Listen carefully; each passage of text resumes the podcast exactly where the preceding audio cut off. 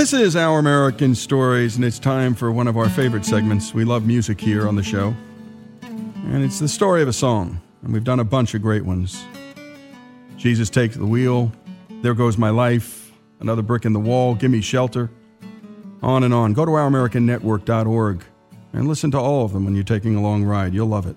A lot of it from the songwriters themselves. Light My Fire, The Exegesis by Ray Manzarek, the keyboard player. It's just amazing.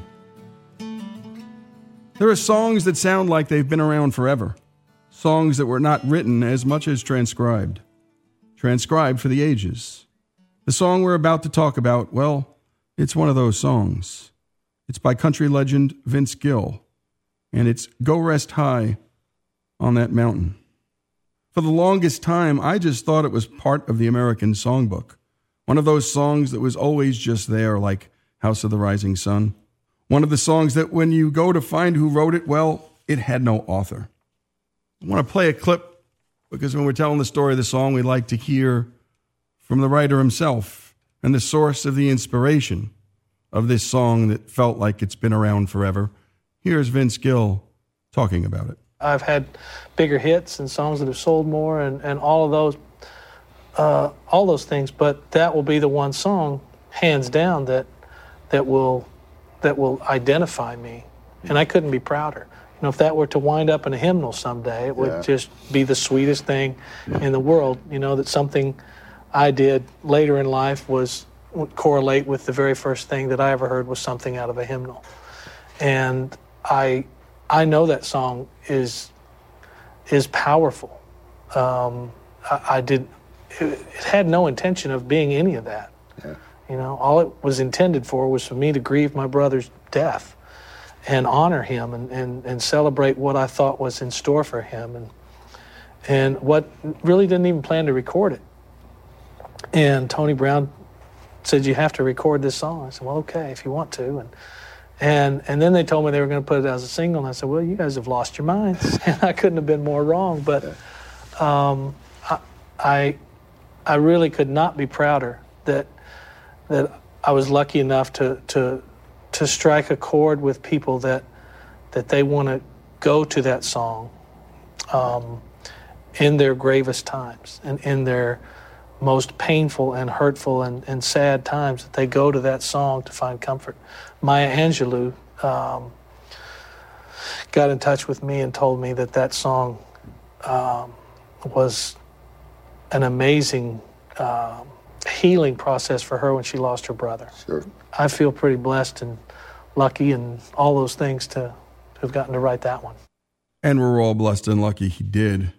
And you know, it was interesting as we were listening to that clip, Greg Hengler pointed out to us that he doesn't just wait for folks to die to celebrate this song and to listen to this song. In fact, he listens to it every week, he told us. And then in the end, it inspires him as it relates to how to live. There was one particular lyric I'm going to quote to you, and then we're going to play the song in its entirety, as we always do with the story of the song. And it's the chorus Go rest high on that mountain. Son, when your work on earth is done, go to heaven a shouting, love for the Father and the Son. And with that, for both folks who listen to it uh, when people have died, and for folks like Greg who listen to it to inspire them, let's take a listen to Vince Gill's song. I know your life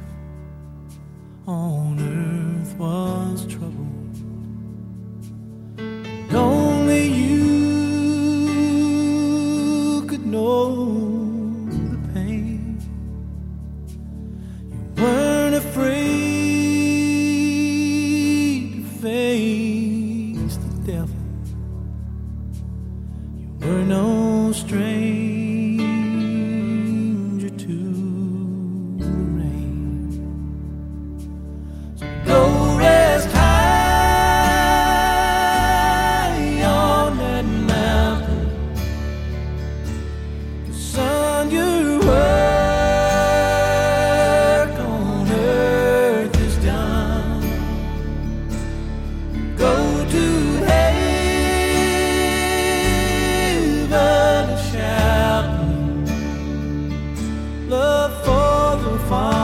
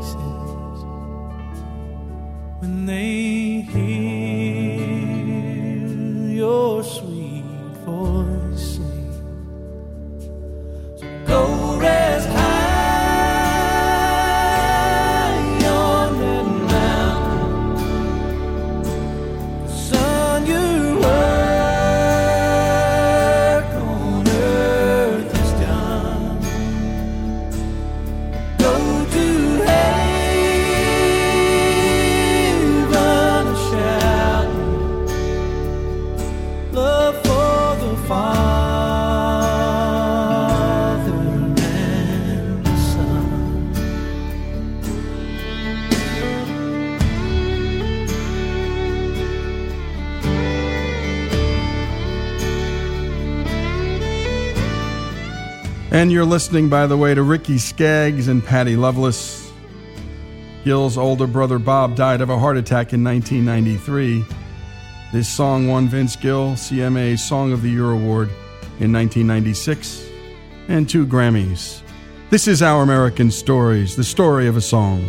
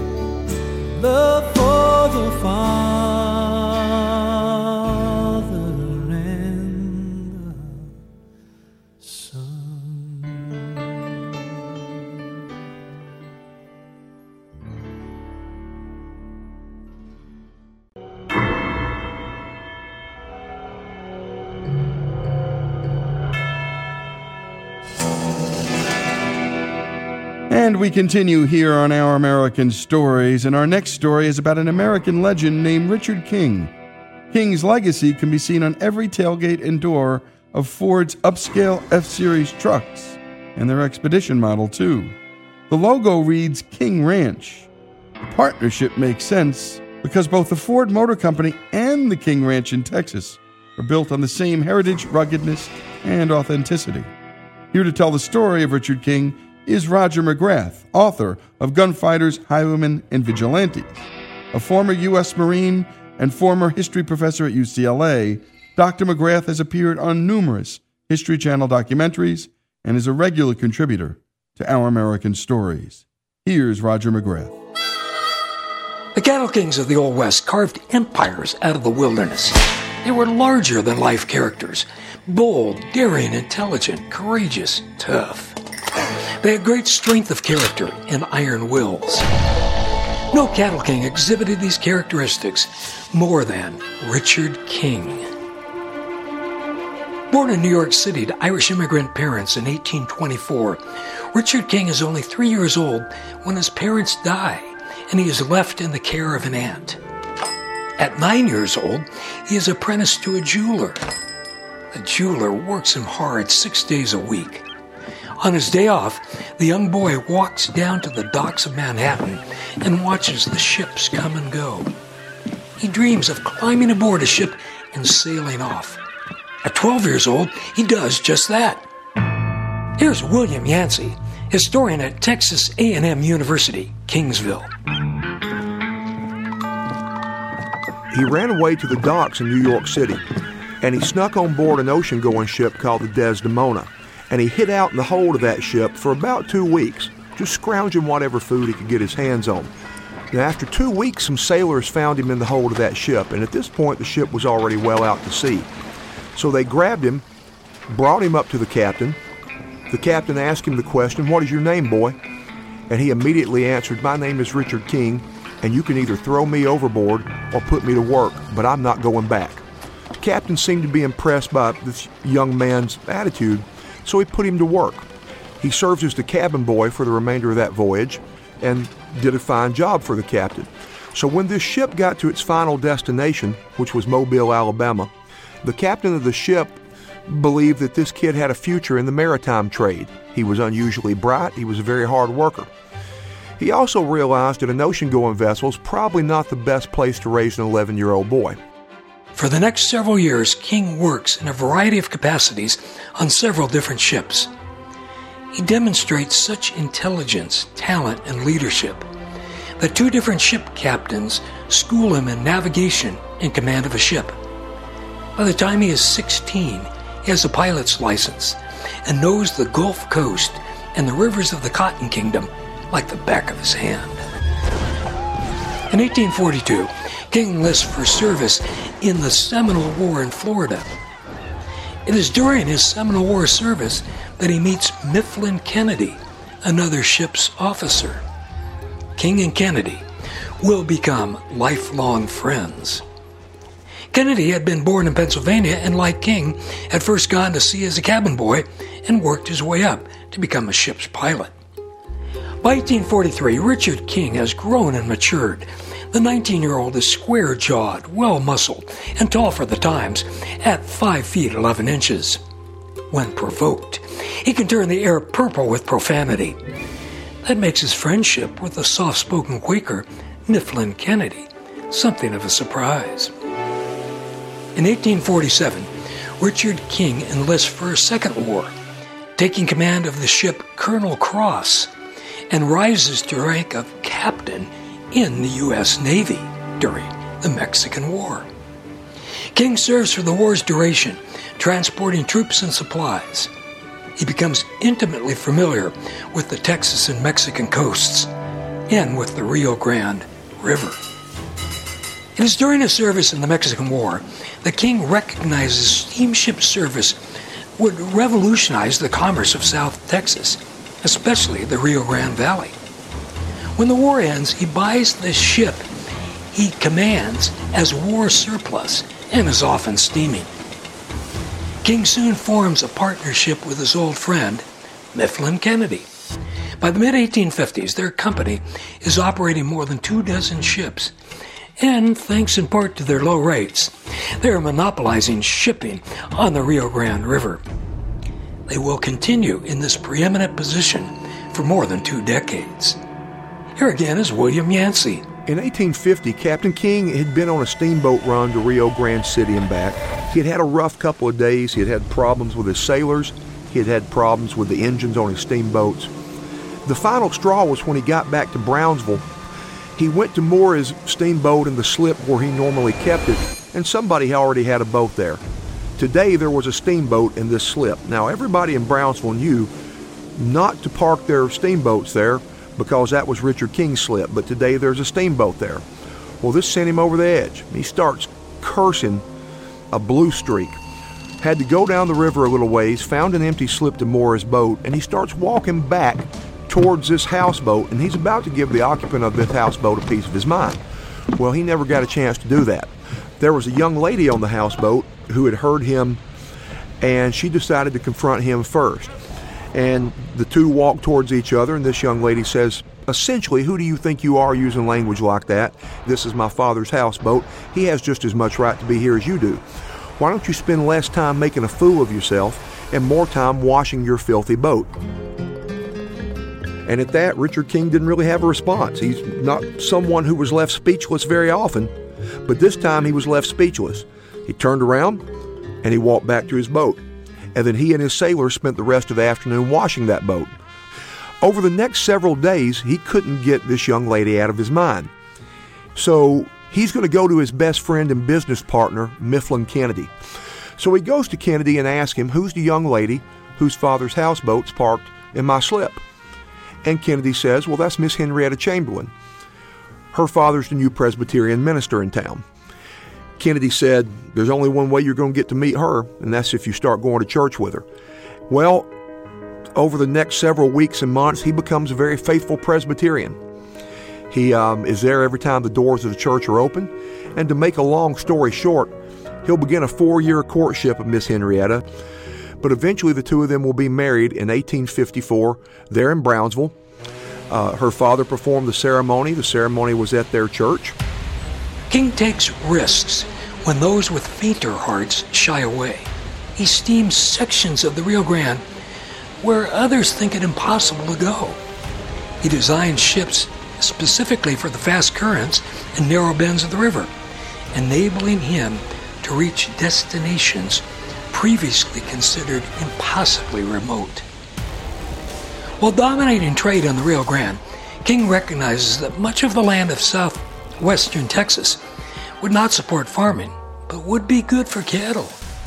As a result, he begins to buy property, including the 53,000 acre Santa Gertrudis grant.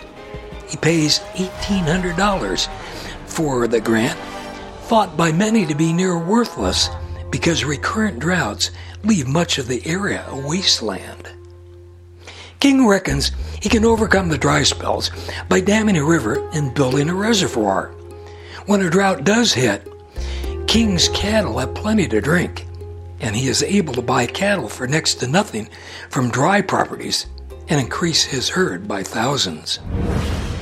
In 1854, Captain Richard King is going to find some help for his cattle operation from an unlikely source. During the 1850s, he made several trips to Mexico to buy cattle to stock his ranch with. Now, one particular occasion, he went to a village called Cruillas, which was in the state of Tamaulipas, maybe 100 miles southwest of Matamoros. This village at the time was well known for its cattle herds and for its vaqueros or cowboys, but they were in the middle of a three year drought. All the grass was dead, there wasn't any water, the cattle were dying. So Richard King goes there and he makes a pitch to the villagers because they own the herd in common. And he basically said to them, Why don't you sell me your entire herd? If you don't, they're all going to die, and this way you'll have money in your pocket and you can start over. So the villagers said, Let us think about it. You go away, come back tomorrow morning, we'll have an answer for you. So Captain King went away for the evening. He came back the next day, and the villagers said, Here's what we're willing to do we're willing to sell you the entire herd if you'll take as many of us as want to go back to your ranch, and we'll work that herd for you. Well, that's a no brainer, isn't it? He needs help, they need cattle to work. So about a hundred villagers are going to come back to the ranch in Texas with Captain King at that point. They become the first vaqueros or cowboys on the ranch, and over time, they take a lot of pride in working for Captain King. They start to call themselves Kineños, which roughly translated means King's men or King's people. Whenever he can, King buys more land. His philosophy is simple buy land and never sell. And when we come back, we continue the story of Richard King here on Our American Stories.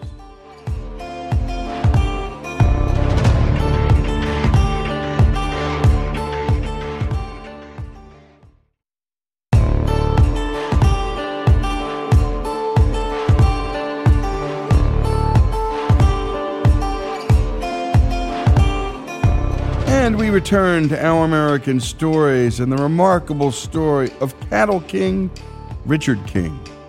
Let's continue where we last left off. During the Civil War, Texas secedes from the Union, joins the Confederacy.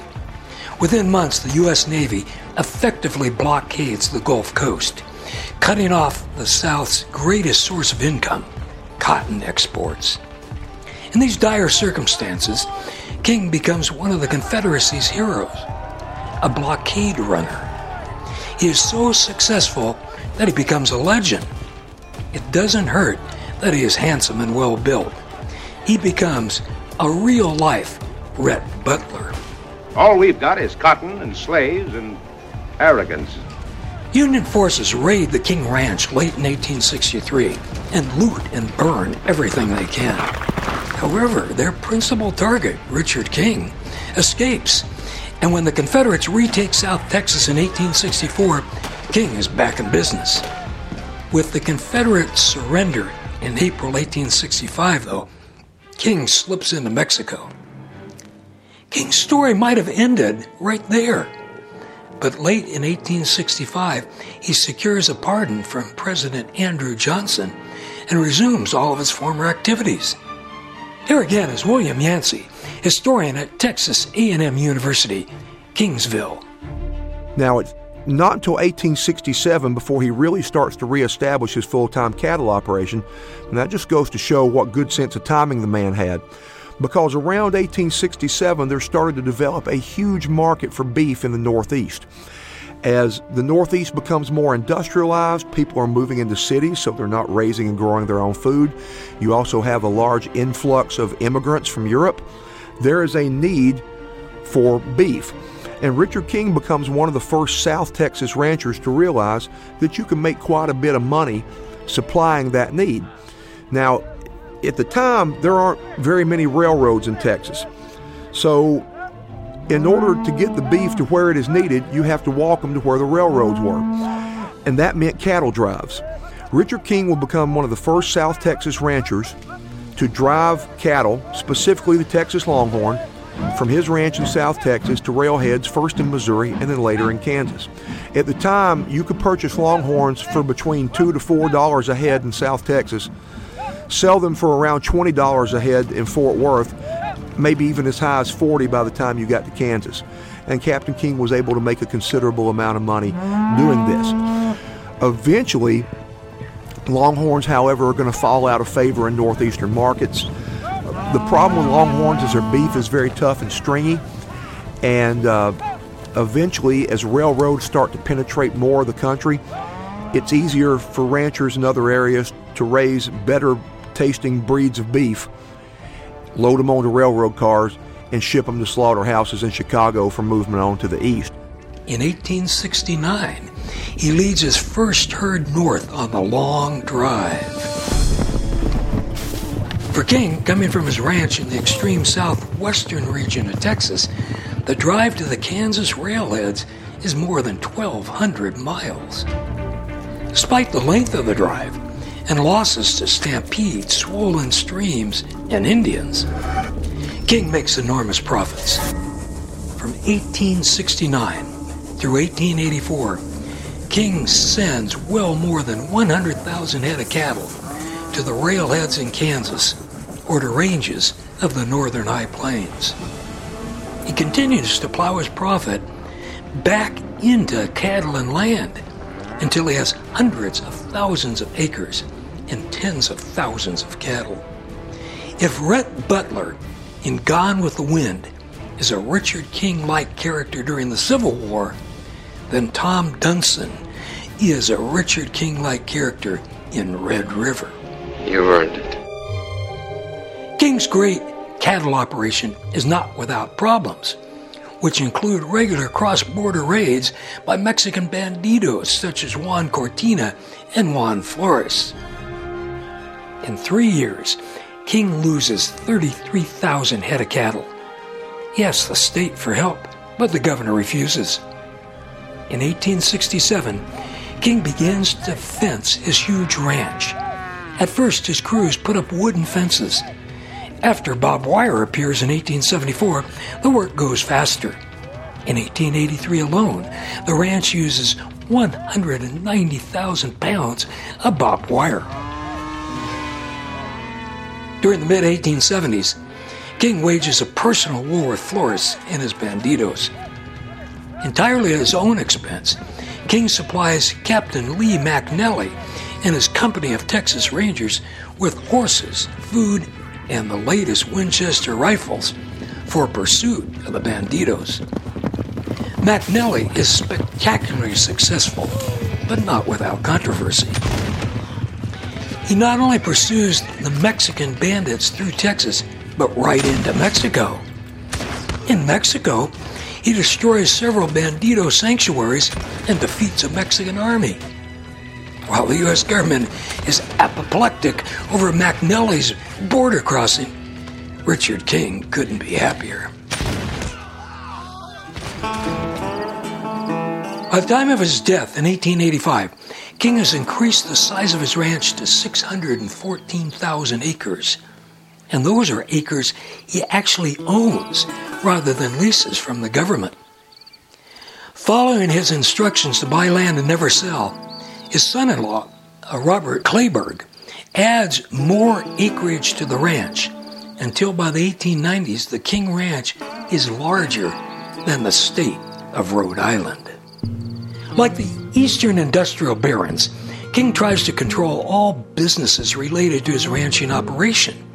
He invests in railroads, feedlots, packing houses, ice plants, harbors, and ships. King, in many ways, is a king. To improve his longhorns, King brings in Durham bulls from Kentucky. His goal is to produce a steer with a longhorn's toughness and a Durham's bulk. Here again is Professor Yancey. In 1940, the U.S. Department of Agriculture would recognize the Santa Gertrudis breed as the first breed of beef cattle produced in the Western Hemisphere, and really the first anywhere in the world in over 100 years. In pursuing his dream, Richard King invents modern ranching. Farmers before him tended to raise cattle as a sideline. In the cities, fresh meat was a luxury few could afford. The King Ranch turns ranching into a big business. It also helps turn Americans into a nation of beef eaters. Richard King is a colorful character whose violent temper and wild, rough hewn nature never diminish with age. King gets in several fights in his lifetime and seems to enjoy them. On one occasion, a big, angry cowboy exclaims to King that if he were not Captain King, the great cattle baron, he would not be able to get away with the profane remarks that he just made. King is no longer a young man, but the old cattleman explodes. Damn you! Forget the riches and the captain title, and let's fight. And fight they do. It is one of the best fights anybody can recall. The cowboy and the captain pummel each other with vicious blows for half an hour. Then, bloody and arm weary, they shake hands. Thereafter, the cowboy says he will stand back to back with King anywhere and any time and die for him if need be. We tend to think of Hollywood's portrayals of the cattle kings of the Old West as exaggerated. Actually, a close look at Richard King demonstrates that such a classic Western as Red River and John Wayne's character of Tom Dunson told a tale no taller than the facts of the real life of Richard King. And great job to Greg Hengler, and special thanks, as always, to Roger McGrath, author of Gunfighters, Highwaymen, and Vigilantes. And also a special shout out to William Yancey, historian at Texas A&M University, Kingsville. Richard King's story here on Our American Story.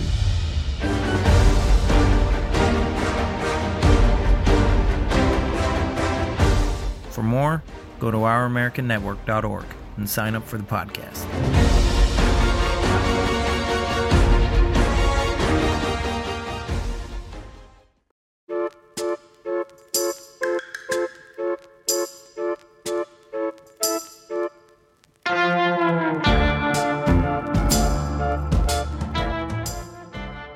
Is Our American Stories, and today we bring you the story of Tom Ryan. And Tom is a 95 year old listener of our show on KABC in Los Angeles. Tom had an unusual upbringing. He grew up on Long Island, New York, living behind a funeral parlor run by his family. And he wrote a book about it entitled Love in the Ashes. Today we bring you the second of his stories for us. Something tells me there are going to be a lot more. This one is called A Grave Escape. While not a love story like the last, it's just as wild. Here's Tom. I was there on Saturday morning when the sheriff arrived to talk to Grandma. It was the day after the big snowstorm. My folks were away and I had stayed with Grandma overnight. At age 10, I was too young to stay home alone, but staying at Grandma's was not too cool either. Because, you see, she ran a funeral home. Sometimes there were dead bodies only a few steps from the living room at the back of the house where we watched TV. It was hard to get too relaxed when I looked over at the dark doorway leading to the bodies. That Friday night, there was a very old lady being waked in one of the chapels. Mrs. Jackson, a friend of Grandma's who had died of cancer. The sheriff sat at the kitchen table with his notebook in front of him. He asked Grandma if anything unusual had happened the last night because they were searching for an escaped convict from a prison two towns away. He is a murderer and very dangerous, the sheriff said. They were setting up roadblocks to try to catch him. Grandma didn't answer directly but said, We have a funeral going out this morning, old Mrs. Jackson. We had to put her in a closed casket because the cancer was so bad. Will the hearse and the limos be able to get to the cemetery? Grandma asked. Yes, the sheriff replied. The road is open to the cemetery. What about anything happening last night? Grandma gave me a stern look that he couldn't see and told him nothing had happened. It was real quiet, she said. I didn't say a word, but as soon as the sheriff left, I asked her what was going on. It wasn't like Grandma to lie. She just shook her head and started to cry. I thought back about last night and remembered that shortly before dark, Grandma kept looking out the side window on the driveway every few minutes since she was expecting a delivery of new caskets. Suddenly, there were yellow headlights shining on the snow outside the window, and a loud knocking came on the side door where the caskets were brought in. Fred, the driver, shouted, I have to hurry before I get snowed in. He had unloaded two caskets and started on another one. Wait, Grandma said, I only ordered two, not three.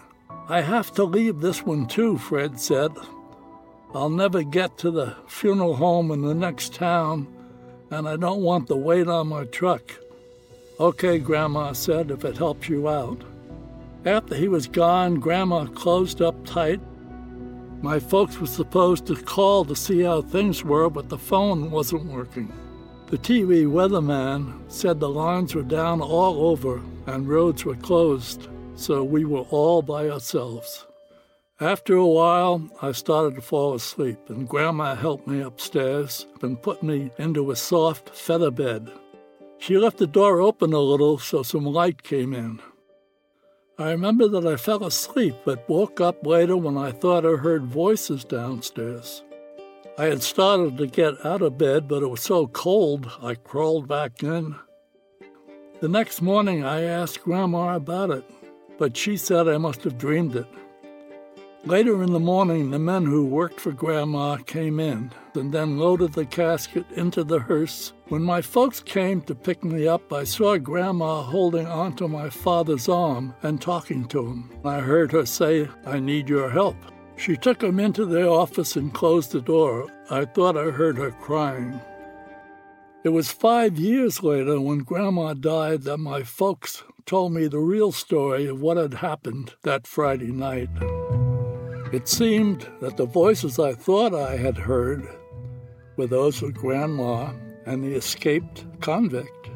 The caskets that were delivered that night were made by prison labor, and the convict with the nickname of Rabbit had hidden in one of those empty caskets.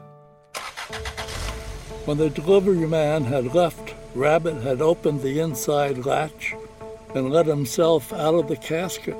He didn't know, however, that Grandma had fallen asleep in her big chair in the living room, and she woke up startled and scared to see him standing near the fireplace, holding a large knife he had taken from the embalming room. Threatening her to silence by holding the knife under her throat, he asked for car keys and money, but Grandma didn't have a car and didn't drive. When he realized that the storm had blocked the roads and there was no phone service, He asked Grandma when someone was coming with a car. She told him that there was one funeral scheduled for the next morning if the roads were open, and men coming with a hearse and limousine. When he saw some of my things on the couch and found out that I was upstairs, Grandma pleaded with him to let me sleep. She would help him get in the casket with Mrs. Jackson and be taken away in the hearse the next morning to the cemetery. He could then sneak out of the casket when it was left in the cemetery storeroom for a few minutes until the family arrived. Rabbit didn't like the idea at all, especially getting into the coffin with a dead lady. He decided that he had no other choice, but he made it very clear to Grandma that if she was fooling him and he was caught, he would escape again and kill not only her, but also all of her family. Grandma was terrified by this evil man. It was arranged that early on Saturday morning, Rabbit would get into the casket, and then Grandma would close it and latch it shut. He was very hesitant, especially when he saw and smelled old Mrs. Jackson. But finally, he climbed in, holding his nose and threatening Grandma with a painful death if things didn't work out. He also ordered Grandma to get him some hot coffee in a thermos so that he could drink it when it got cold in the casket, and she did so just before closing the lid. The plan did work. When the man came and took the casket away and loaded it into the hearse, Grandma hadn't said anything about Rabbit being in the casket. After his private meeting with Grandma, my dad had immediately called the sheriff and arranged to stop in and see him. The police still hadn't found Rabbit, despite the roadblocks and searches of the nearby forests. They were mystified as to how he could have disappeared so completely. Sheriff, my dad said, as you know, this man was a murderer who would stop at nothing to escape.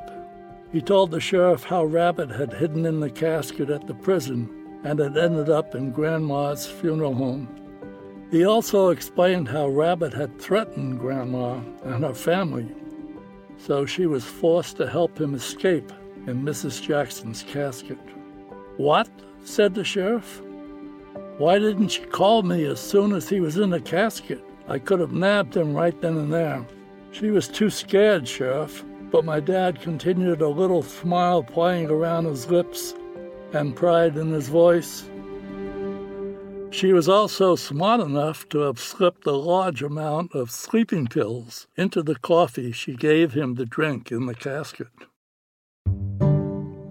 The sheriff thought for a moment and said, Wait, if Rabbit drank that coffee, heck, he might have been buried alive in the casket with Mrs. Jackson. The sheriff almost shouted as he got his phone out. We'll have to dig up the casket immediately. If we find him in the casket, I may have to take Grandma into custody. She could be in a lot of trouble. Wait, my dad said. Wait a minute, Sheriff, before you do anything. Wait? No, no, we can't lose any more time. That man may still be alive. If there was enough air in the casket, maybe he is. The sheriff was now calling to his assistants as he rose from his chair. Get the car ready, ready to roll, and call the coroner. No, Sheriff. Please listen, my father replied quietly. Sit down a minute. You see, there is no casket. No casket? The sheriff looked confused. Of course there is a casket. They had the funeral, and it was buried this morning. No, my father replied quietly. You see, Sheriff, Mrs. Jackson's last wishes were that she be cremated. My goodness, it does not get better than that, folks. And that's why I say something tells me we'll be hearing more from Tom Ryan. And by the way, we want your stories. And as you can tell, we don't discriminate 95, 10 years old, the North, the South, the East, the West, Christian, atheist. We don't care. We love a good story. Tom Ryan's story, his grandma's story. My goodness, poor rabbit story. here on Our American Stories. Hi, this is Robbie, and I'm one of the new producers of Our American Stories. In my short time here, I've been able to help people tell some amazing stories, and you can find them on ouramericannetwork.org. But now it's your turn. I'd like to help you tell your story to our listeners. Just record it and send it over to your story at oanetwork.org. That's your story at oanetwork.org. Can't wait to hear it.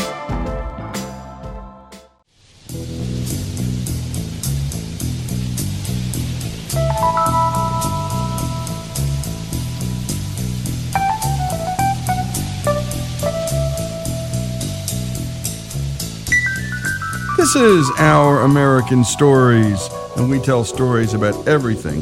And one of the most intriguing stories that I've come across in a long time was captured by Brantley Hargrove, who's a journalist and has written for Wired, Popular Mechanics, and Texas Monthly.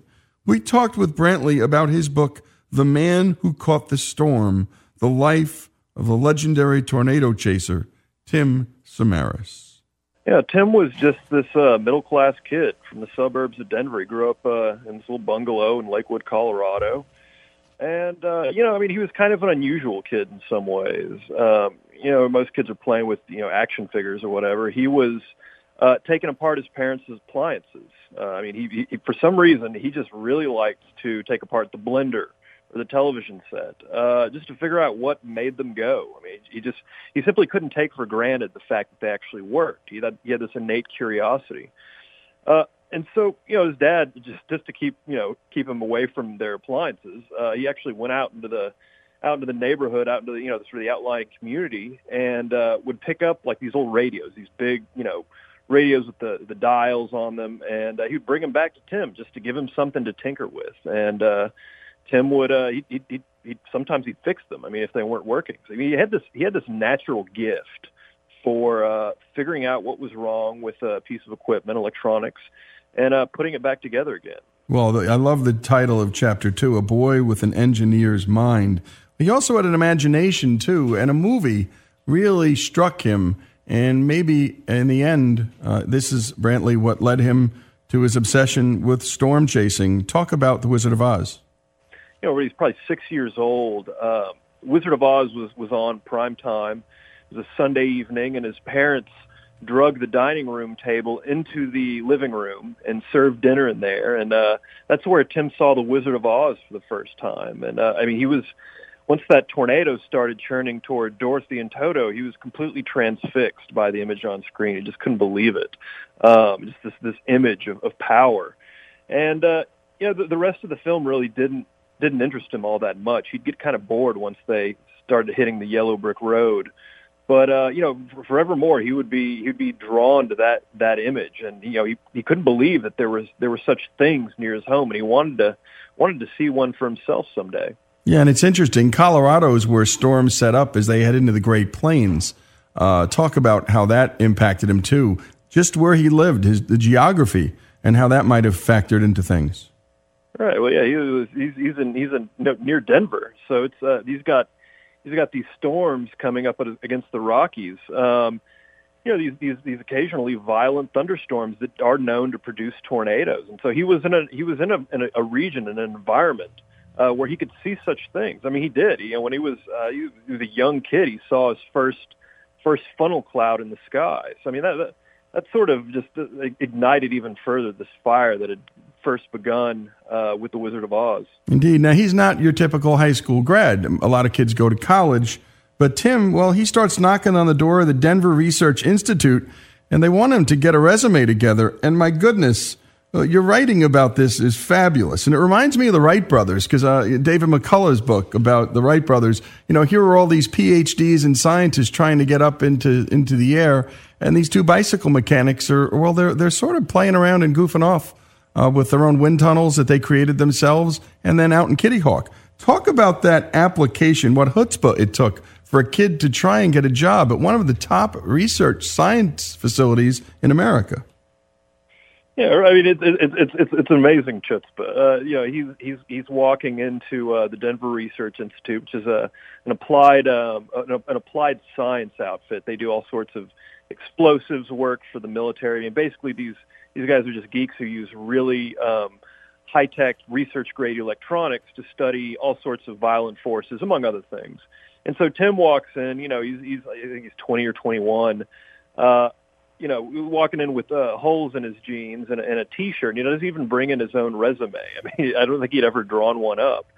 Uh, and so, yeah, he gets talking to the guy who runs runs the outfit, Larry Brown, and um, you know, I mean, Larry Brown can see this this guy is clearly conversant, um, but you know, maybe not even the most uh, qualified person uh, that he's talked to for this job. And so he's like, "All right, Tim. Well, you know, this is interesting, but why don't you come back with a resume?" And so Tim does, and uh, you know, it's, it's this yellow sheet of paper onto which he's handwritten his um, his his expertise, which includes working uh, at a mom and pop radio repair shop. So I mean, it's not a whole lot there, but yeah, I mean, but Larry goes with his gut. He likes Tim. He he sees that Tim has a natural ability, and he seems pretty cool too. So he's like, all right, I'm going to give this kid a chance, and he does. And uh, you know, I mean, by, by the time Tim is uh, you know 20 years old, he's he's got a, a Pentagon security clearance. It's amazing. Nope. It's amazing. By the no, way, no college education. No college education, but a guy like Brown who trusted his gut instincts. I mean, you gotta you gotta give him credit. A lot of people would have said no paper, no credentials, no job. Yeah, exactly, exactly. Yeah, Brown Brown saw something in Tim that was, I think, harder to quantify. Indeed, I love the chapter's title, "This Love Affair with the Sky." Because in the end, this is what happens with Tim. You write, quote, he begins to tackle tornadoes in the methodical way he does everything else he studies them, figures out how they work, just as he did many years before with his mom's blender. Self taught all the way, wasn't this man? Yeah, he completely was. I mean, this is this is sort of a pattern that's been set up since he was a, a kid. You know, he's like, this interests me. I'm going to figure out everything I can about it, uh, largely by myself, and that's what he did. I mean, you know, it, except for uh, you know, I think this is probably the first time he ever actually enjoyed sitting in a classroom he did take a storm spotting course and you know some basic meteorology through uh, Skywarn, which uh, partners with the National Weather Service. But by, by and large, he was you know he was teaching himself. He was reading you know everything he could, and uh, you know trying to figure out okay how do I go out myself and find these storms, and and how can I make myself of use to the National Weather Service? I mean, he was also one of their spotters, so he'd be the guy out there giving them the on the ground intelligence about what actually is happening because you know uh, uh, radar can tell us that there is a, a storm that you know has some evidence of tornadic rotation but it can't necessarily tell you the tornadoes on the ground and tim would be the guy who'd be out there in the field with eyes on the storm telling them you know in fact there is a tornado or there isn't one when we return more with brantley hargrove who's written so beautifully about the life and death of storm chaser Tim Samaras. This is Our American Stories.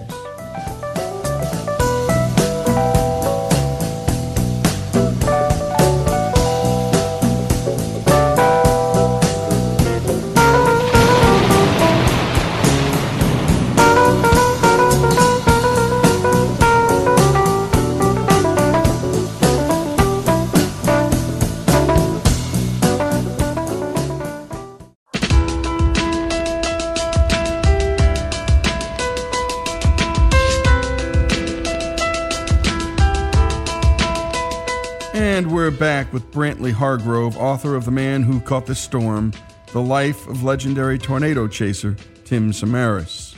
We were talking about the virtually non existent state of tornado science leading up to the time when Samaras and a small band of researchers started looking at this force of nature. Tornadoes were so inexplicable, um, so poorly understood, that, uh, you know, uh, atmospheric scientists, uh, meteorologists, you know, the government was just like, hey, look, let's let's we can't even bother with trying to predict these things. There's no point in warning people about the possibility of tornadoes if we have really no ability to uh, predict where they're going to occur and when with any kind of specificity. And so, uh, yeah, uh, you know, with, with the uh, you know the signal services, the Army signal services, which is you know initially in charge of uh, you know national weather forecasting, and then the Weather Bureau. I mean, it was just it, it was it was the word you didn't really utter, and so I mean, we didn't even really start making uh, you know any kinds of tornado forecasts until you know into the 1950s. I mean, it's kind of remarkable when you think about it. We just we just did not understand them well enough to predict them. Um, and so you know up through up through uh, you know whenever Tim kind of arrives on the scene and, and begins his own research, uh, you know we we had come a long way, but there was still you know there was still a lot of of unanswered questions. I mean, we had just developed in the 70s, you know, the 60s and 70s Doppler radar, and then mobile Doppler didn't even come onto the scene until uh, the 90s, which would allow us to scan at you know somewhat close range uh, these tornadoes in, in detail. And so we were we just had this really essential tool come on the scene. Uh, we're and we're you know we're learning quite a bit. However, I mean there, the mobile radar even even when you can drag it out into close proximity with the storm, it, it, it left some blind spots. Uh, it couldn't scan in that lowest you know 50 meters or so, uh, and that's a that's a pretty crucial a pretty crucial spot. I mean, that's where you know that, that's where these winds, um, you know, it's where they begin to coalesce. I mean, you know, how can you how can you predict them if you can't understand how the low level environment is is connected to the broader storm environment? And so that was kind of one place that where Tim was hoping he could fill in the blanks was that this low level vi- environment that you know was essentially terra incognita. We knew nothing about it. We had no we had no data, no measurements from it. The chapter, The Spark, there's a man who named Frank Tatom uh, from Huntsville, Alabama, and people may not know this about Huntsville, but it's one of the great science research uh, spots in the whole country. Uh, talk about the role that Frank played in young Tim's life. Yeah, Frank was was the spark, in my opinion. Um, you know, he was uh, he was this um, explosives expert uh, in there in Huntsville, and you know, back in '89, Huntsville got hit by a, a really violent tornado. You know, it, it killed uh, I think a couple dozen people, and uh, you know, in the aftermath, he heard a lot of weird things that sort of struck him, uh, and and were in some ways, you know, uh, they related to his his own research. You know, he was hearing that there were all these people who were, uh, you know, they were feeling these tremors through the ground as the tornado approached.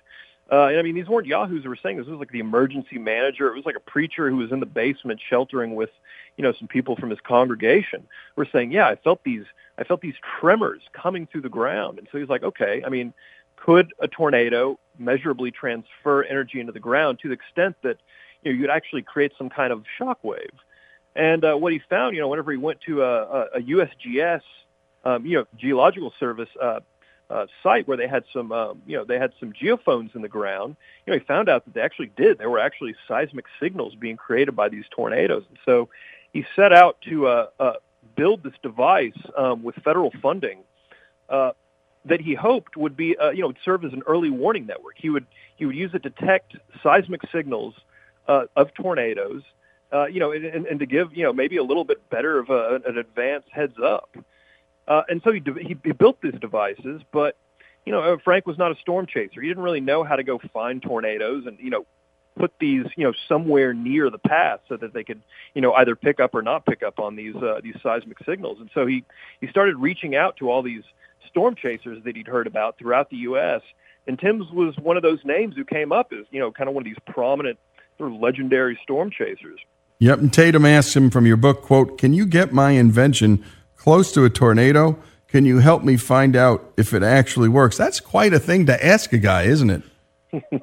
well, I mean, uh, if if he knew Tim, he would know that was uh, a question. It was almost as if he'd been waiting his whole life to be asked. I mean, you know, Tim had been he'd seen this uh, this Nova documentary on PBS uh, a few you know a decade before, I think, um, where these uh, where these scientists from the National Severe Storm Laboratories and Oklahoma University were were you know going out chasing down these tornadoes with this you know with this instrument that they developed um, called the Totable Tornado Observatory. They were trying to deploy this instrument to get these to get these long sought after measurements from the core of a tornado. And, they weren't successful, but I mean, Tim had been captivated by this by this documentary, by the, you know this idea of these scientists going out and chasing tornadoes down.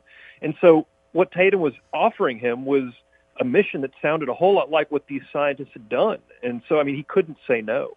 Tim is not happy with the, the, the, probes that have been created. So, in the end, he creates this thing himself called the turtle probe. Talk about the turtle probe, Tim's invention.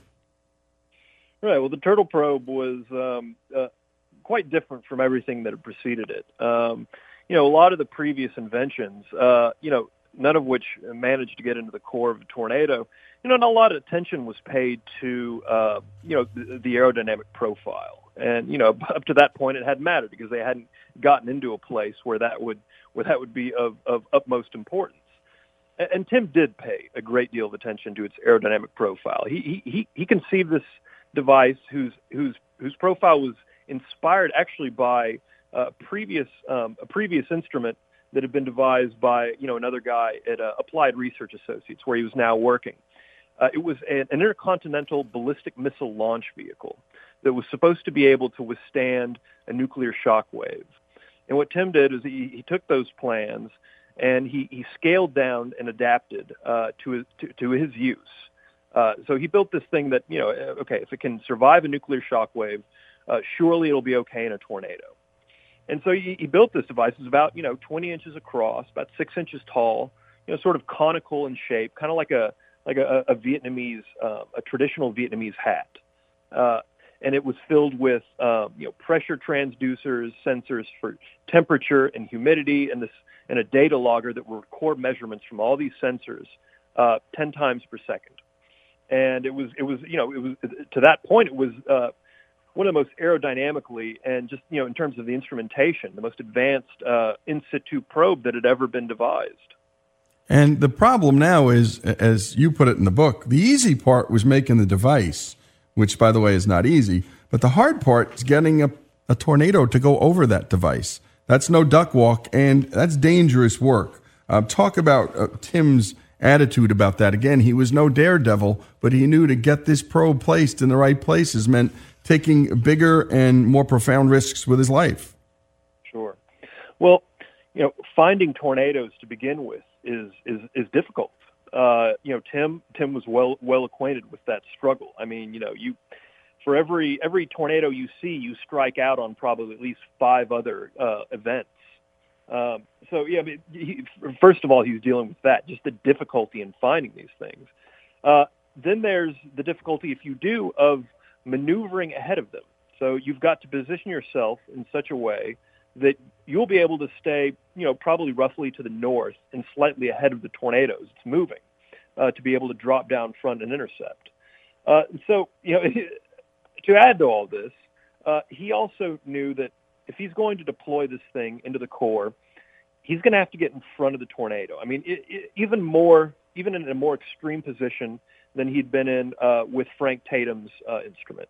He's going to have to wait until the tornado is really close because tornadoes they swerve. I mean, they, they don't they don't travel in a straight line. There are all sorts of little uh, bobs and weaves in their tracks, and so that means he has to get really really close, probably closer than anybody's really ever gotten, um, and survived uh, to deploy this thing. This mission that he's taken on is uh, is far more dangerous than anything he's ever done. And when we come back, we're going to continue with this remarkable story of Tim Samaras, as told by Brantley Hargrove.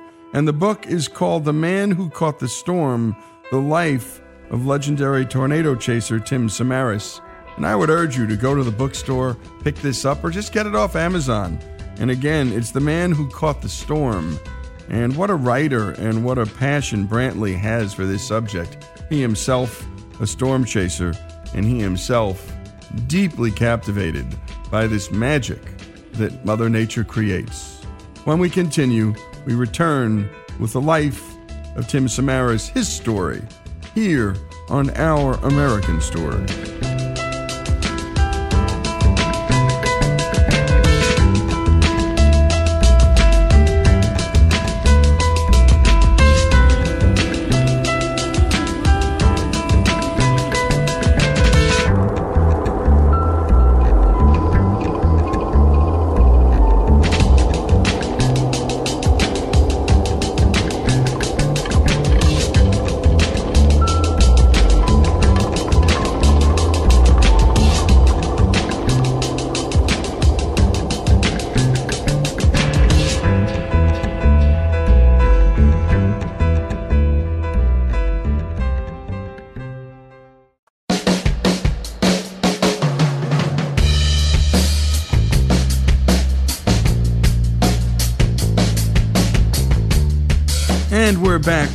Brantley Hargrove, author of The Man Who Caught the Storm The Life of Legendary Tornado Chaser Tim Samaras. At this point, people were beginning to become skeptical of Tim's mission because he kept getting near misses, like what happened in Stratford, Texas, for example. He'd been trying to deploy on several tornadoes, um, you know, the year before, and gotten really close. And I think he was learning more and more just how close he needed to be uh, to pull this off. And so in Stratford, Texas, in 2003, um, you know, there were there were all sorts of risks that he was courting that day. I mean, as he maneuvered in front of this uh, uh, this to- uh, this oncoming tornado in uh, the Texas Panhandle, um, I mean, there was there was baseball sized hail coming down. I mean, he could have he could easily have been uh, brained by a baseball sized chunk of hail. I mean, that, that stuff's fatal. Uh, so he, you know, he jumps out of his minivan uh, with his, uh, you know, he's got his partner in there uh, filming for the scientific record, and there's this tornado in the distance, you know, clearly approaching. It's kind of this sort of multiple vortex circulation uh, moving in at about, you know, probably 30 miles per hour. And so Tim, uh, you know, he, he drops his his probe. Uh, you know, they're, they're starting to be able to hear the roar of the tornado. He jumps back in the minivan and they take off and they get overtaken by the, um, you know, the rain curtains and the outer circulation. And they're getting battered by some pretty intense winds. I mean, winds, you know, approaching 100 miles per hour at least. And I mean, they've got they've got telephone poles bending into the road, and some are falling into the road. He's having to swerve into the oncoming lane of traffic. You know, fortunately, there's nobody out there just to steer clear of these telephone poles. And this is, I think, this is the first time, at least, you know, that I've heard, and I've watched a bunch of Tim's uh, storm chasing footage. This is the first time I really heard true fear in his voice. And I think he felt at that moment like he had pushed it way too far, and that you know they were going to pay the consequences. And I mean, he was he was he managed to get out, but uh, it was a, it was a really close brush. Let's fast forward to Manchester, South Dakota, because this day, June 24, 2003, changes Tim's life and it changes meteorology and storm science. Talk about that day. Yeah, this was uh, this was a day that started out with a lot of frustration. I mean, you know, by this point, Tim has been out on the road for several years, uh, trying to deploy on these tornadoes with, um, you know, limited success. You know, he's gotten close, but he hasn't gotten that singular uh, deployment that he's been shooting for. And so, you know, he, he gets onto a, a, a tornado in um, uh, near Woonsocket, South Dakota, and the, and the dang thing it keeps to the fields the whole time. Tim can't deploy on a tornado in the fields. He needs it to cross a navigable road. And this thing, you know, it, it dies right before it gets to the first navigable road he could possibly deploy on. And so he's, you know, he's pretty dispirited. Um, you know, it's it's, it's June uh, 24th, I believe, and you know he's getting towards the end of the season. Uh, you know, this is this is very late in tornado season. You know, after this, uh, it looks like there's going to be a high pressure ridge. It's going to deplete all the storm potential after that. Um, but as he's collecting his probes, you know, this this, this guy who's with him notices um, this this splash of golden uh, sunlight uh, refracting off of the backside of a storm to the east. And you know, Tim jumps into the minivan and sees that there's a pretty vigorous radar signature um, within that storm. You know, there's a, there's a hook echo. This could very well be uh, an ongoing tornado. So he gathers up his probes as quickly as he can, and then lights off down the highway east toward the storm. And uh, as he approaches, uh, he sees that there is an enormous tornado on the horizon. I mean, in, in my opinion, this is probably the biggest uh, and most violent tornado he's ever he's ever actually encountered. Uh, this is this is the shot he's been waiting for really his whole life. Um, and his, his, the partner who's with him, it's his uh, his brother-in-law, Pat Porter. Is you know he actually he actually asked, "Are, are we going to deploy on that thing?" And Tim's like, "Damn right." Uh, and so he approaches this thing down the highway, and it's it's, it's closing in on the highway, and he realizes that uh, that his you know his approach is all wrong. He can't deploy here. He can't accurately gauge its forward speed, um, its its its trajectory. Uh, trying to get on that highway in front of that tornado would be almost suicide. So he kind of pauses for a second, uh, then realizes that he's got you know to the north, and this thing's moving off to the northeast. To the north, there's a, a good grid of uh, dirt roads, and he doesn't you know it's not optimal to be on dirt roads because dirt roads get wet and then they get bogged down. But he's going to give it a shot. So he figures if he heads north on this dirt road uh, and can take the next east dirt road, that he can head the tornado off drop his probe, and then head north as the tornado moves off to the northeast. So basically, he's racing the tornado to this intersection, you know, a mile or so ahead. Um, and so he, he he takes off, and it's it's a hairy ride. I mean, the the the road just turns to cake batter. They're fishtailing, um, and you know, at various points they lose sight of the tornado in the rain. I mean, it's it's chewing through farmhouses. There's debris drifting everywhere. Um, but he gets to this place in the road, uh, you know, at this intersection, drops his probe and and hauls as fast as he can, and uh, the tornado runs over his probe. I mean, it's it's it's a it's a huge moment uh, in in in the world of atmospheric science. You know, the first time uh, we had direct measurements from the core of a violent tornado. I mean, that was just something that uh, the research community wasn't sure that they would ever actually have.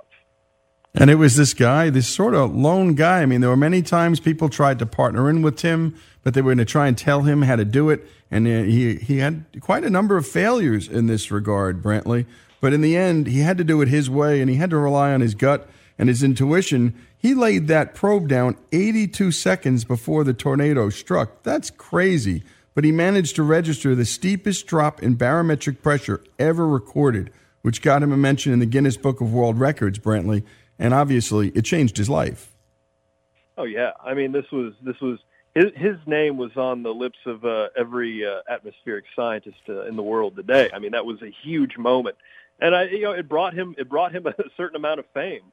I mean the guy was on uh, you know he he was on the cover of National Geographic. Uh, he was on CNN with Soledad O'Brien. He went on Oprah. I mean Tim was uh, you know this was this was a big moment, and Tim uh, his life changed profoundly after that. Let's talk about his son, Paul, because ultimately he would join Tim in this life. Uh, talk about the, the relationship between father and son uh, in the book. Yeah. Yeah. I mean, you know, I think at first, um, you know, the relationship between Tim and Paul was kind of like any father and son relationship in their teen years. I mean, I, I don't think they were incredibly close uh, early on. You know, I mean, I think it was just kind of the way it goes. Uh, Paul was, you know, sort of an, an introverted young man um, uh, who, uh, you know, wasn't sure exactly what he wanted to do with his life. Um, you know, once he graduated from high school, he sort of drifted to a couple of different options, but, you know, just none of it seemed to stick. Uh, you know, and then he started going out and chasing with Tim, and I think that changed a lot of things for Paul both personally and you know with his relationship with his father i think it brought them closer together in a way they hadn't been before and i think for paul he found a sort of purpose you know, he he discovered uh, photography, and you know, I mean, as it turned out, you know, this this guy, this young man had an incredible eye. I mean, he was just a natural, uh, both with a camera and with a video camera. And so, you know, uh, Paul starts going, uh, you know, out every season with Tim and the crew. You know, and sometimes he'll ride in, in one of the, uh, you know, one of the other cars. You know, if there's if there isn't room in Tim's truck, but uh, you know, he, he finds this community and this camaraderie with his father and this group of uh, chasers and researchers that Tim travels with. Uh, and I think it was, you know, I think it was, I think it was the path Paul had been looking for. And when you get a chance, take a look at some of the photography of Paul Samaras. It's remarkable. I mean, some of the landscapes and some of the nature shots that he captures, especially in the depths of these storms, the lightning, the cloud formations. It's just poetry. He had a gift, no doubt. And when we return, the final episode, the final chapter in this harrowing story, we return with the story of Tim Samaras, as told by Brantley Hargrove. The book, The Man Who Caught the Storm, The Life of legendary tornado chaser Tim Samaras. More of this remarkable story here on Our American Stories.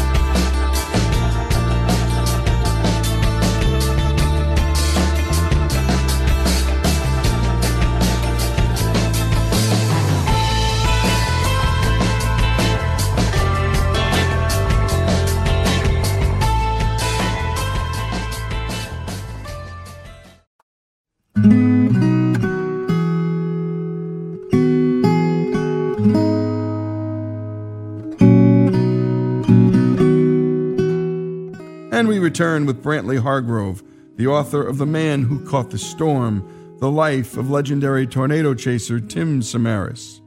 And Tim's goal was to get the typical tornado warning time up from about 17 minutes to a full 30 minutes.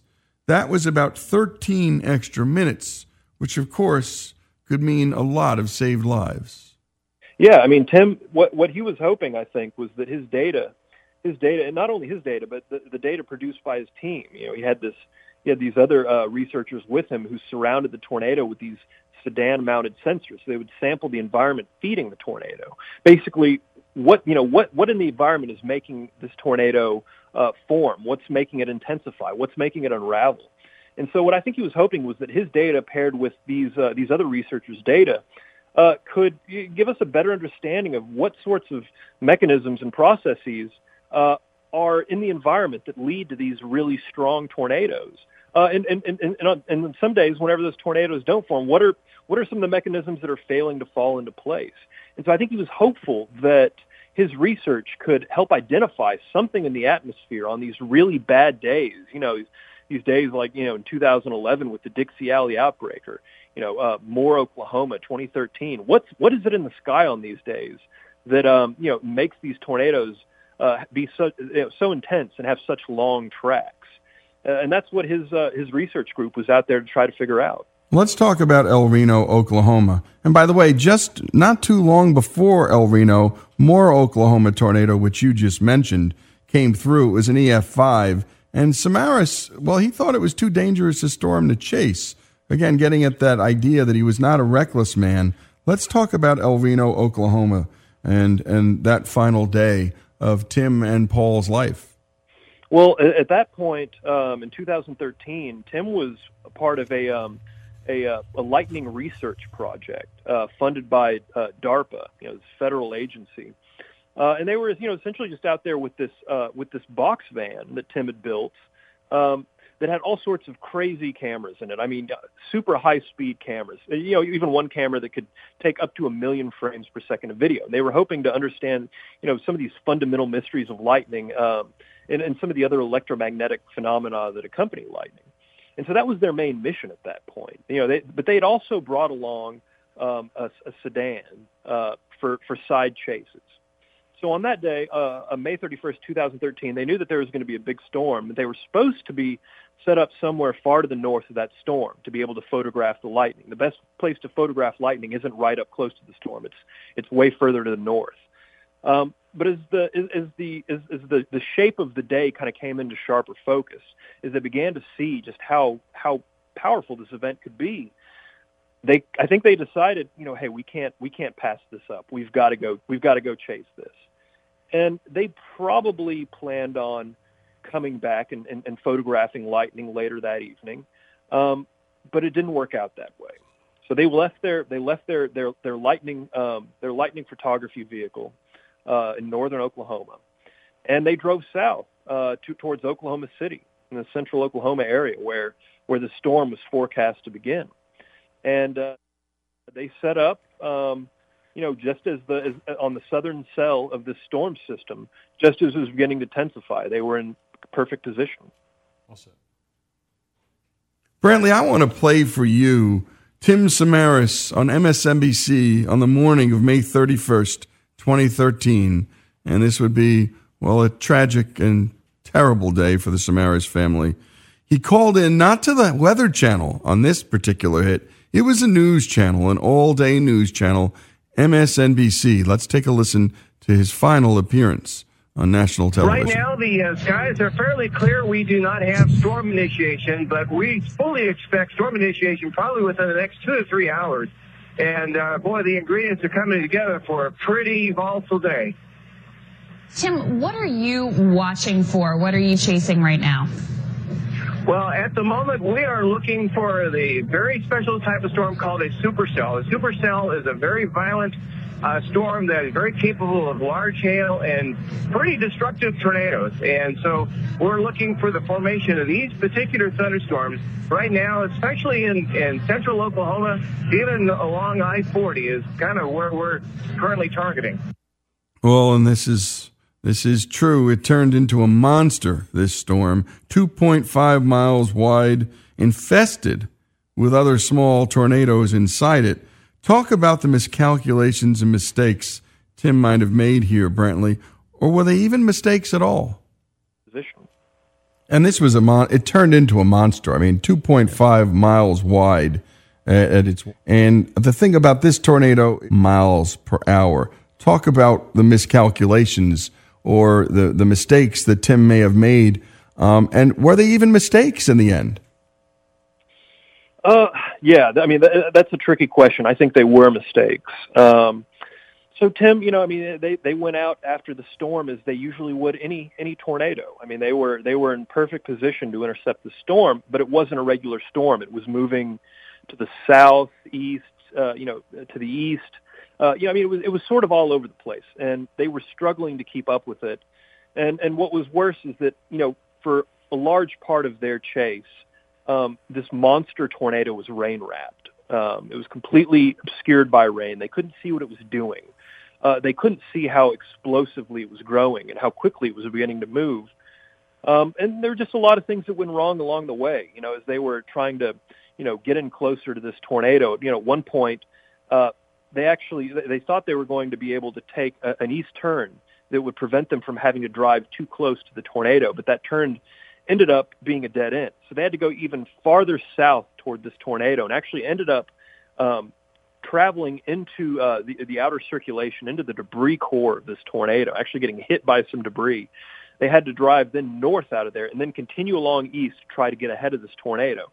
And so they were losing ground all the while. Um, and then eventually, you know, after they crossed uh, U.S. Highway 81, that was kind of, it was sort of one of their last chances to, um, you know, to get out of the way of this thing but they kept going because they couldn't see what was happening. I mean, they, they, they could not see the tornado, and they didn't realize by this point that it was, you know, it, it was moving. You know, the, the, the tornado, the larger tornado itself, was moving at highway speeds, and it was starting to hook to the north, uh, and that it had this um, this sub vortex, this tornado within the tornado. That uh, you know contained some really really powerful winds. Uh, I mean, they were they later found winds in this tornado, you know, well in excess of 300 miles per hour. Uh, and so they couldn't see this thing whenever it whenever it ran them over. Uh, they didn't know that they needed to either stop or turn north to get out of the way.